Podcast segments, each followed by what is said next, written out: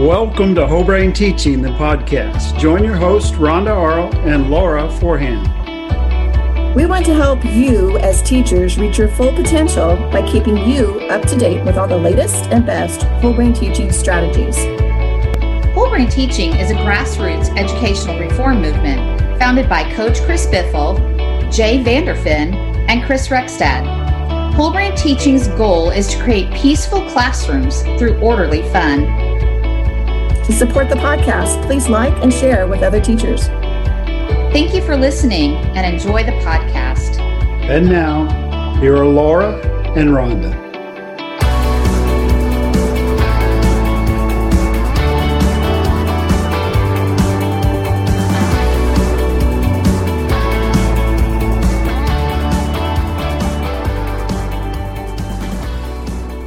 Welcome to Whole Brain Teaching, the podcast. I am Rhonda Arlt, and I'm thrilled to be here with my Whole Brain Teaching bestie, Laura. How are you doing today, Laura? I'm good, Rhonda. How are you? Doing well, doing well. Thank you. Good. Well, we want to welcome Coach B back to the podcast. Coach is a wealth of information, as you have heard throughout season four, and is always so willing to share his latest and greatest ideas with us on the podcast. Today, Coach is here to bring us an important topic the three story brain, a simple way to understand and change student behavior. And I am a geek when it comes to all things brain related. So I am really excited about this conversation. Welcome back to the podcast, Coach. So delighted to be here. Let me say at the start, we're not going to be using a lot of complex brain terminology like we often do, like hippocampus and amygdala and prefrontal cortex, etc. We'll bring a little of that in, but the idea is what is the simplest way for teachers to understand the brain that will give them insights into how to change student behavior. So you don't want to be cycling through a bunch of vocabulary in your head. Laura, explain how excited you are whenever we try to make Laura's life simpler. Go ahead. You don't know how much I appreciate that, coach. Keeping my life simple. Um, yeah, that would be refreshing, really. So thank you for that, coach. All right, Rhonda, this one's just for you. Okay. Let's just start with a little story. You're sitting on the beach. You're fortunate to be sitting on the beach at Isla Mujeres, which is just off the coast of the Yucatan, where my wife and I spent our vacation. You're happy to be there. And as you're sitting on the beach, Rhonda, your mind is wandering from this thing to that thing. The odd thing about going on a vacation to relax is you sit on the beach and your mind goes from this to that to the other thing. All right. Where are you, Rhonda, and what is your mind doing? Go, girl. Well, I'm on the beach, which I enjoy. So I, I appreciate that vis- visual. And my mind is going from one thing to the other as I'm trying to relax on this beach, but my mind is bouncing back through all these ideas and things. Your mind is wandering. Right. Now, Laura, you're there with your good friend. What a delightful time. And your mind has been wandering, but you're the practical type. You get out your cell phone and you look at your calculator and you start figuring out what the bill is going to be and what the taxes are going to be. And you're problem solving at that point. Your mind is not wandering, it's looking at the cell phone and you're trying to figure some stuff out. Completely different mental state than mind wandering. We'll just call it reasoning or problem solving. Go ahead, Laura. Yeah, so I'm I'm there with Rhonda, which sounds magnificent, really. Yes. and um, but instead of really enjoying my surroundings, I am more focused, but I'm focused on my phone. I'm figuring out maybe how much this trip is going to cost um, who who we need to pay the tab to, and all those things. Yes. Now, Rhonda, I hate to spoil a vacation, but I'm going to. You're sitting there, your mind has been wandering, and then you start talking to Laura about money problems, which is a different mental state. We'll just call it reasoning. and you feel feel a little ticklish thing on your leg and you look down and it's a big green spider yikes so your mind is not wandering you are not problem solving you automatically go into fight flee or freeze and you just without reflection again this is automatic you swipe the spider away but at, so let's get the spider off your leg. Go ahead, Ron, and we'll talk about what's going on inside you. Okay. Instead of my mind wandering, I feel this tickle on my leg and I see it's this big green spider and I start freaking out. So I whack that spider off my leg. Yes. Now, Rhonda, handily enough, you don't have to and you shouldn't reason, think, or plan when you're in a small or large emergency. Right. What's happening is is that, and here's a technical term, inside your brain, the amygdala is sending signals to your adrenal glands, which are on top of your kidneys. And the adrenal glands are pumping out cortisol. I'm sorry, another vocabulary word. And cortisol makes your heart beat faster, tenses your muscles because you're ready to fight or flee, increases your breathing rate, all of this automatically. What I'm stressing here is that mind wandering is something we do naturally. Problem solving is something we have to do deliberately, and it's very different than mind wandering. And this emotional response is something that happens in a split second automatically, and it makes a physiological change in our body. We'll call it the stress response.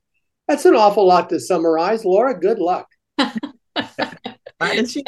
dude, I thought this was Rhonda's turn now. I'm just no, we'll put the spider on both legs.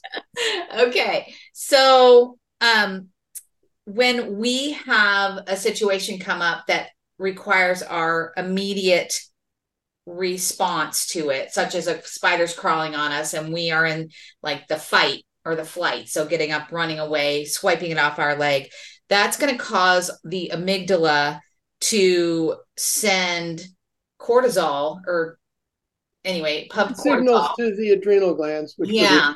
yeah, yeah, and then that creates an emotional response, which also in turn creates this physiological response in our body. So our heart rate increases, our breathing becomes rapid. Um, we might sweat. All these things start happening to our body because we're having this e- emotional response to a stimulus. We also have more glucose in our bloodstream, um, all of which is good for this dangerous situation. But Rhonda, I want you to understand that after you swipe away the spider, your heart is still beating rapidly the cortisol is still in your system. Right. Your breathing is increased. You've got increased amounts of blood sugar. It takes you a while to come down from that emotional jolt. You can move from wandering mind to problem solving, problem solving to wandering mind. But when you're in this emotional feeling state, it hangs on for a while, as well it should, because you don't know if there's another spider around. So, Rhonda, explain how it's going to take you a little while, probably by talking to Laura, venting a little bit to calm down. Go ahead. Right. So, our body's in this fight or flight mode after swiping that spider. So, our heart rate's up, our breathing's uh, heavier, we have that glucose in our blood. And it's going to take time for that to all settle down before we can go on. It might help to talk about it. It might help to just take some deep breaths, but our body is still in that that mode for a while. Now, Laura, here's the unhappy thing about the stress response. Two weeks later, you could see a picture of a spider in a book, and boom, it sets off the stress response. The amygdala is not rational. It's mm-hmm. pre rational. It shoots a signal to the adrenal glands, which pump cortisol into your system. which raises your blood pressure, etc., just from the picture of the spider. Because again, the amygdala is not where we're reasoning, it's where we're reacting. Talk about that dang spider two weeks later. Yeah. So, you know, we've had this emotional response, a stress response to something that actually happened to us. Then two weeks later, you know, we see a picture or there's a movie with a spider in it or something like that. And we find out that our amygdala is going to have that same reaction all over again, even though that threat is not physically there like it was on the beach. Yes. Now, Rhonda, let's get serious here. Okay. We have this terrible phenomenon called PTSD, post traumatic stress uh, syndrome. And if you've had something terrible happen to you repeatedly in a war, far worse than the spider on your leg, you can re experience those terrible emotions over and over again. Now, kids are in a situation who grow up in poverty with an unpredictable life, not enough sleep, poor nutrition, no telling what's going to happen when. They're not in post traumatic stress syndrome, they're in current stress syndrome. They're on the edge because they don't know what often negative thing is going to happen next. Laura, talk about the situation of so many kids in our classrooms. Now, Laura, listen, one kid in five is living below the poverty line, and the poverty line, contemplate it, family of four making less than $24,000 a year. Think about that and how that would change our lives if we're in that situation. Talk about the emotional state of kids. Yeah. Now we're talking a little more seriously. Right. So we do have this PTSD that you were that you were discussing, and we've I think most of us have heard heard of that, especially when we talk about you know things like war or other things that are are pretty traumatic. Um, but when we're talking about our students, they're in a current state of stress because yep. possibly poverty, um, poor nutrition, um, family dynamics that could be less than desirable. All those things bring our students into our classroom in a in a current, not something that happened, you know, not past or post, but it is current stress syndrome. Yes. Now, Rhonda, I want you to think of the brain as being a building with three stories. Okay. You've got the basement. You've got the ground floor. And there's only one room on the top floor. We'll call it the study, the top floor study. Tell me the three stories in this brain building. Go ahead. Okay, so you are referencing the brain as a three-story building, with the bottom level being the basement, and then the the next level is the ground level, and then that upper level is going to be the study area. Yes. Now, Laura, the ground level is characterized by mind wandering. That's what your mind does most of the time. Scientists say it's 50% of the time. It's normal, Laura. Mm-hmm. Get this, dear friend. It's normal mm. for your brain to wander. That's what brains do. It's called the default mode. Okay. The technical term here is task unrelated thoughts, TUTs. Let's think about that. You're cooking dinner the same meal you've cooked a whole bunch of time and you're not thinking about the meal, that's the task. Mm-hmm. You're thinking about a task unrelated thought, which is Christmas, presents, in laws coming. Mm-hmm. Talk about task unrelated thoughts. Ground floor of the brain, the normal state of the brain is for the mind to wander. Talk about that, Laura. Okay, so the the normal state of the brain is for the mind to wander. And what came to my mind while you were talking about that, coach, was when I drive, when I drive a familiar oh, yeah. route all the time, right? Yep. I mean, I can think about, oh, what am I going to have for dinner tonight? Um, or if I'm driving to the grocery store, oh, what's that list in my head that I'm going over that I need to that I need to uh, buy? So it's it's our default mode of our yep. brain, right? We're thinking about tasks that are unrelated to what we're currently doing. Yes. So, Rhonda, I hope you haven't had this experience, but I'm positive you have. You walk into a room and you say to yourself, Why am I here? Your mind, Rhonda, wandered so rapidly that as you moved down the hall, you went to something else, you get in the room, and you have no recall about your purpose in arriving there. Your mind was wandering and you lost the very last thought.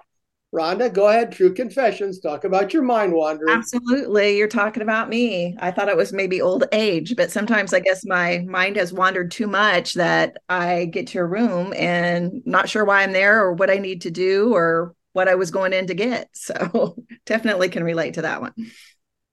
Laura, I want you to get this deep into your understanding, and that is kids' brains by default wander. Mm-hmm.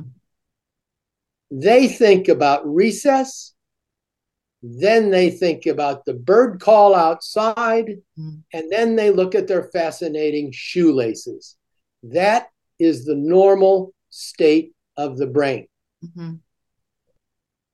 It is abnormal to study and reason. Mm-hmm. It's normal to sit on the beach and watch the scene. Talk about that, Laura, and tell your dear listeners how this is going to help you have a little bit more patience when Wild Jack is fiddling with his new shoelaces. Come on, Laura. Yeah.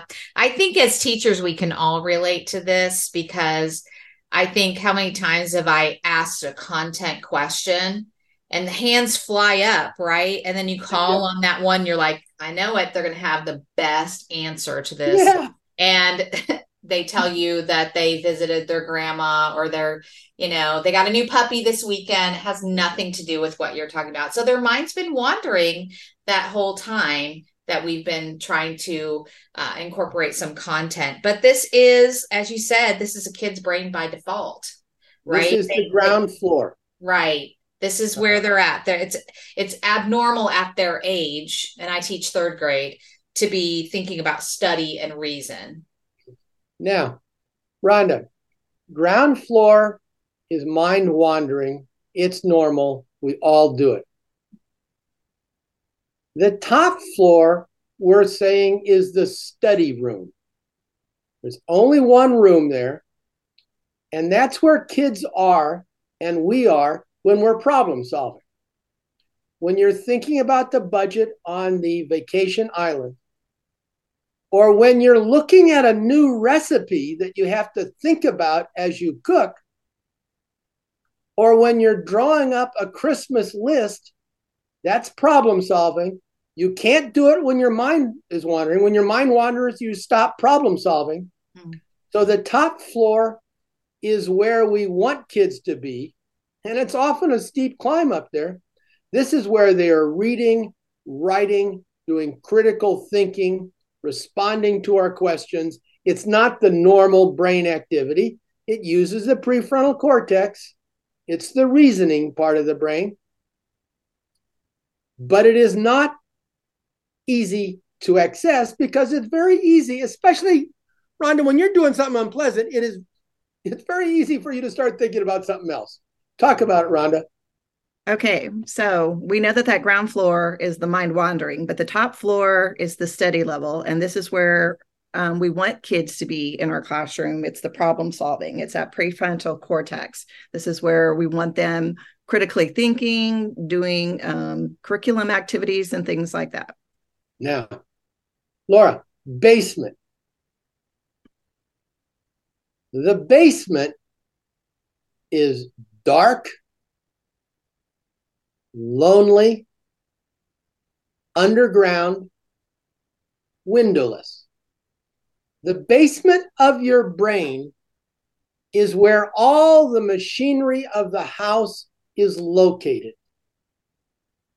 heating, air conditioning, plumbing, electrical connections.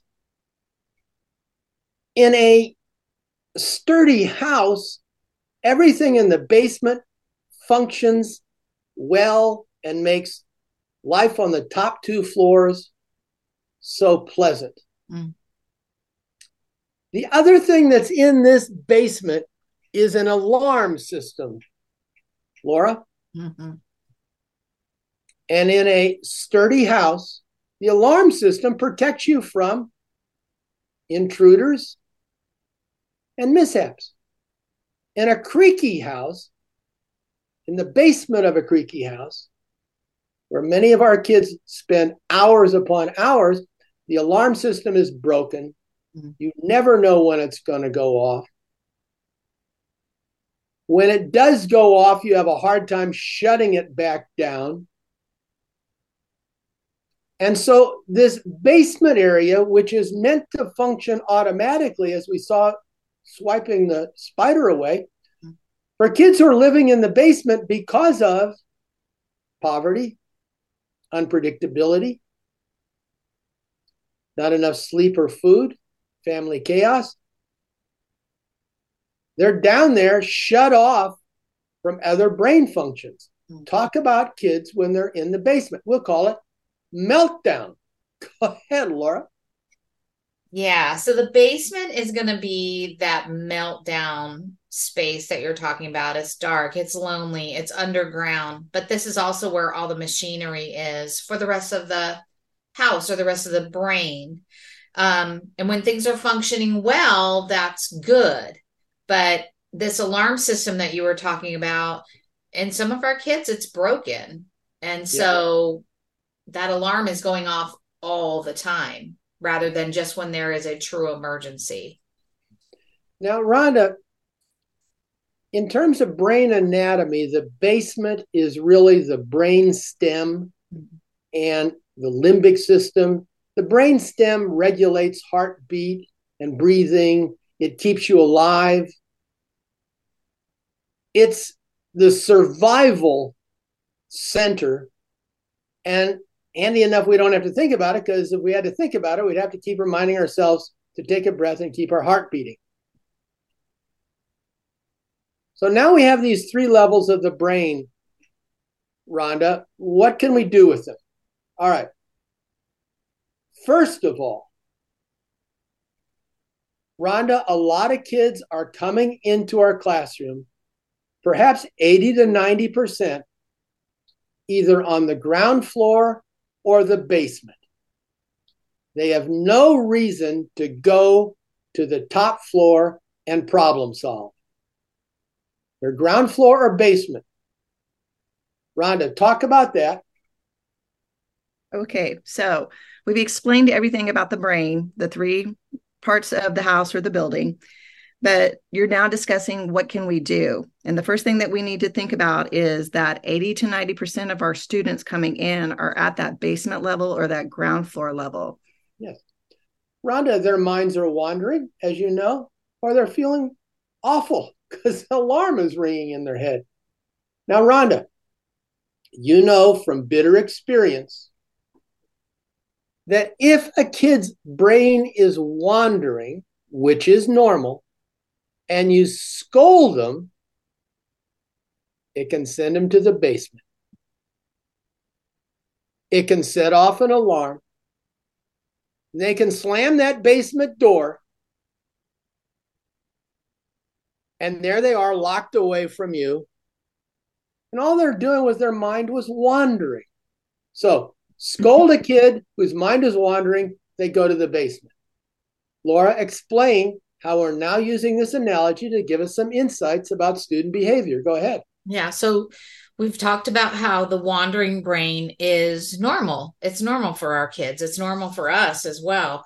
But when we pair that with scolding when we see a child that is want their mind is wandering and then we scold them um, inadvertently we're going to send them down to that basement level they're going to go down there um, alarms are going to start going off so we got to figure out how not to let that happen now rhonda if a kid is in the basement level having a meltdown and you scold him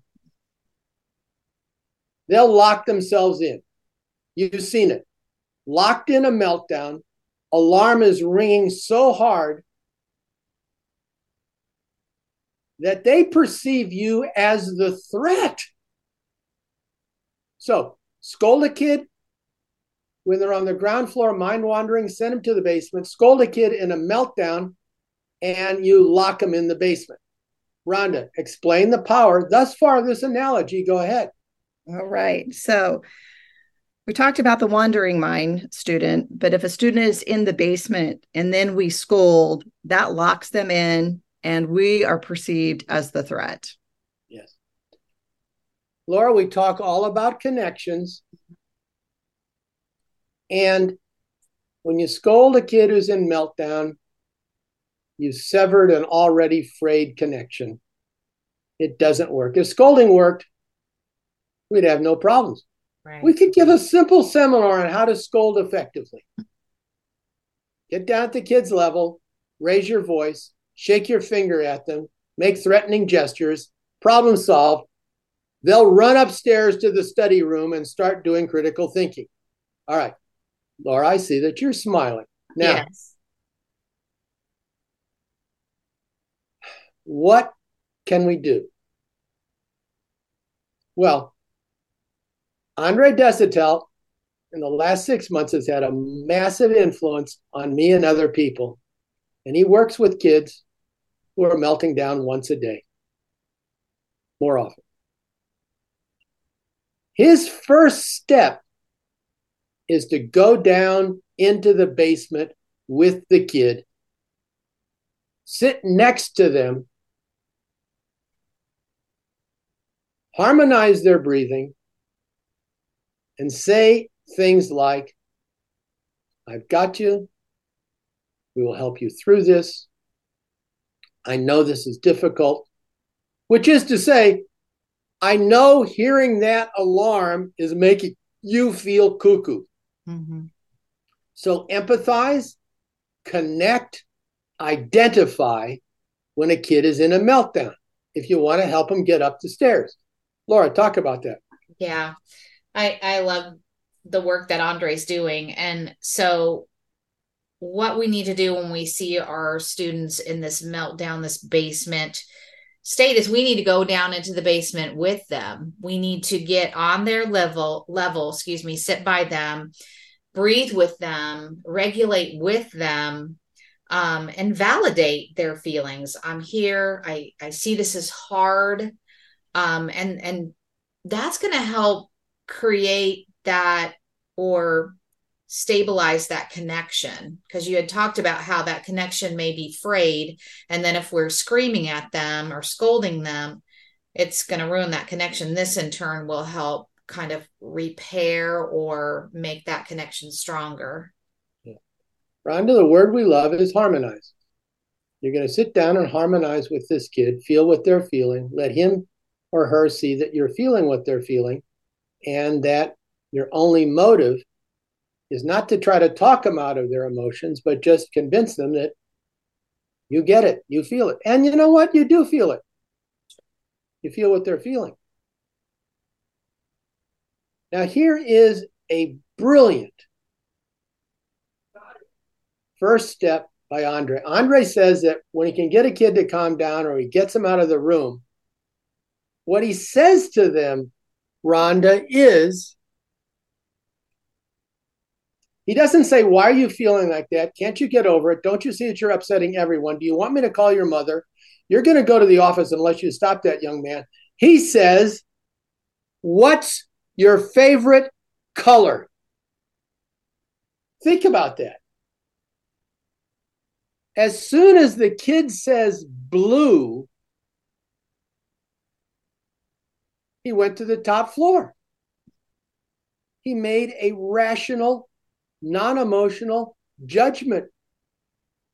The problem was, what's my favorite color? Well, I know the answer to that. So, by talking about things that don't have to do with the basement, what's your favorite color? How's your pet doing? Who's the greatest superhero? By starting with that kind of dialogue, you're posing questions, which is problem solving, which goes immediately to the top floor. Talk about that. Wow, I'm just amazed. I wish I would have had this knowledge when I was in the classroom because I can see so many kids that it would have helped with. But getting back to the topic here, if a kid's in the basement, you're trying to kind of harmonize with them, you're trying to be empathetic to their feelings, validating their feelings, but instead of taking them out of the classroom and questioning them about what they're feeling, you know, why they're doing this, you know, you send in a question that takes them to that top level that they have to think about and make a decision about. So, like, what's your favorite color? Or um, if you had a pet, what would be your favorite pet? So it gets them thinking in that um, problem solving reasoning instead of that basement alarm level. Laura, kids come to your room and we ask them as soon as they step through the door to play fiver. They rate their feelings one to five on their chest. When they rate their feelings, their reasoning, their problem solving, small problem, little bit of reasoning, but it's different than feeling crummy. Mm. Feeling crummy is inarticulate I can barely talk, but when I say I'm a one or a two, we know over and over again that just that, communicating with someone else, you're not alone in the basement. The teacher's here with you. Eye contact and smile. We're on the top floor study. Momentarily, talk about Fiver and why rating emotion is very different brain state than feeling an emotion. Go ahead. Yeah, fiver allows them to articulate how they're feeling. They're having to think about and reason how they're feeling. So I love fiver for that reason. Now, Rhonda, what can we do? What's the very best thing we can do to get kids to the top floor? Now, Rhonda, understand a kid has no innate reason to stop mind wandering. And a kid in the throes of basement emotions can barely see their way forward through life. We want them on the top floor. So here's what we do in whole brain teaching. Rhonda, Yes. We remodel the study into a game room. That's what we do. Rhonda, explain that, and then I'll tell you a little bit more about it. But it's all stuff you and Laura already know. Go ahead. All right. So, the best thing to do is to remodel the study level into a game room. That's it. And Laura, when you change the study level into a game room, it isn't that you stop studying, it's that you use your reason and problem solve how to win the stinking game. Now, the game could be Starries, it could be Super Improver. You've got your power rings on, uh, you're coaxing and rewarding. Uh, you're doing all the stuff that we do in whole brain teaching. You're gamifying instruction, and all day long, the kids are either practicing for a game or they're playing a game. Change the study into the game room, and games magnetically draw kids up the stairs to reason about a simple, vital problem. How do I win? Talk about the remodeling that's going on in whole brain teaching classrooms around the world. Go ahead. Yeah. So changing that study into remodeling it into a game room where that gives students the opportunity to use that reasoning and those problem solving skills in order to win the game, whatever game that is that you're playing. All right.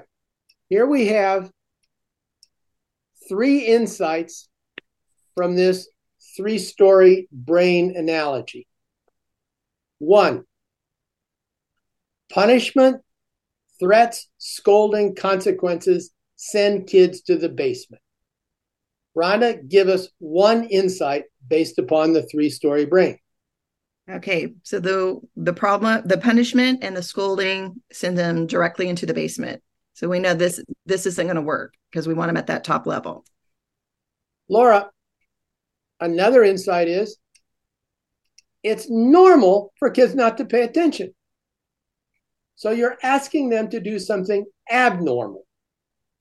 Talk about the second insight. So, like you stated at the beginning of the podcast, it's normal for kids' brains to wander. So, we're asking them to do something that is abnormal. Yes.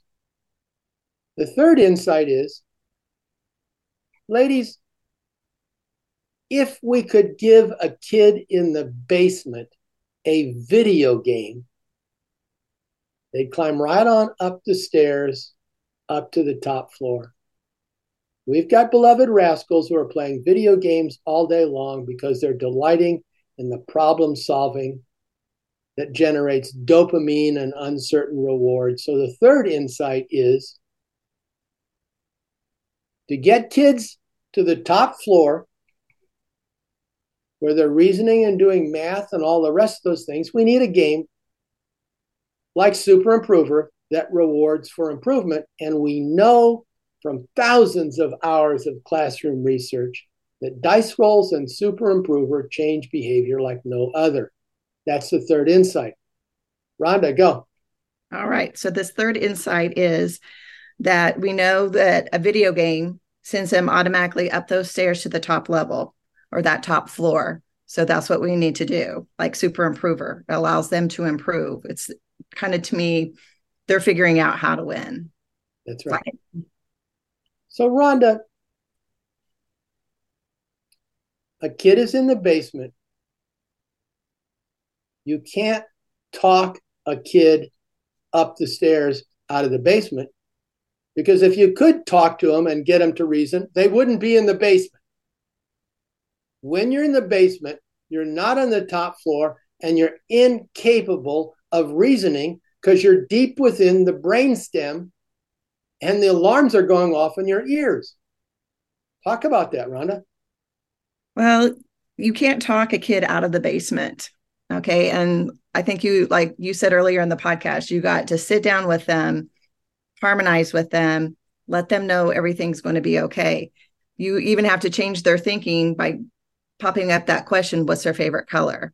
That's how you're going to get them out of that basement level not just talking about it. So, Laura, if listeners look back at all of the podcasts this year, we've been talking about things we can do to get kids into that top floor and change it into a, a, a game room. And one of our first was Power Rings.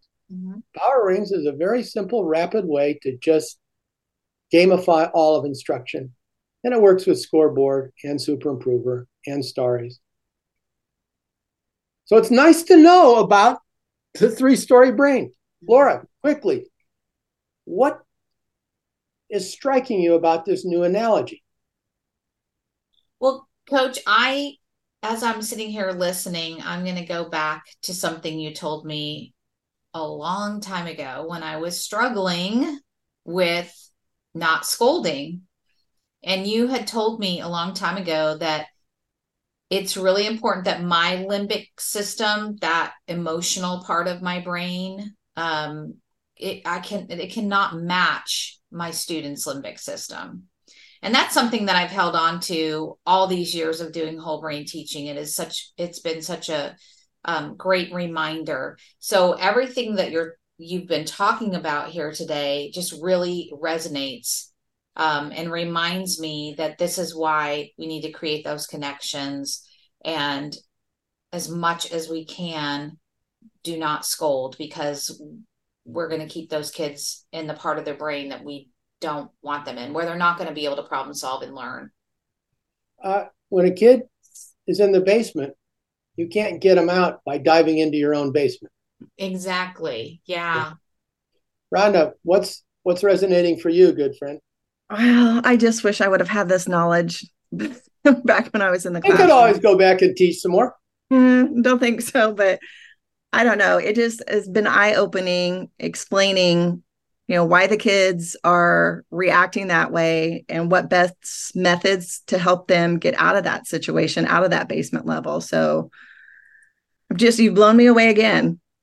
I forgot the suspenders today. All right. Fantastic. Well, Coach, you've done it again. Um, this has been such great information. I think it's going to help out a lot of teachers. So, again, we want to encourage our listeners to listen and even re listen to all of Coach's amazing podcasts this season. In addition, head over to Amazon to order your copy of Coach's latest book, Whole Brain Teaching for Challenging Kids, the second edition, today. Also, check out our website at www.wholebrainteaching.com for information and videos about whole brain teaching. Don't forget to check out the Whole Brain Teaching official store on Teachers Pay Teachers for free whole brain teaching resources. And finally, don't forget about our Whole Brain Teaching Facebook pages. As you can see, there are so many ways to stay up to date on the latest and greatest that Coach has to offer. And Coach, your knowledge just amazes me. I just, you're always bringing something new to the table and to the podcast. So thank you. Mm-hmm. Secret yes. is don't yeah. eat and don't sleep or at least admit one of those. You get a lot more time. Coach, thank you for all you do. We also want to thank you, our listeners. We do appreciate your comments on the Facebook pages, and we love hearing stories of how you are implementing coaches' strategies in your classroom. Don't forget to like, subscribe, and share this podcast with all your teacher friends and your administrator. We couldn't do what we do without you. So until next time, bye bye.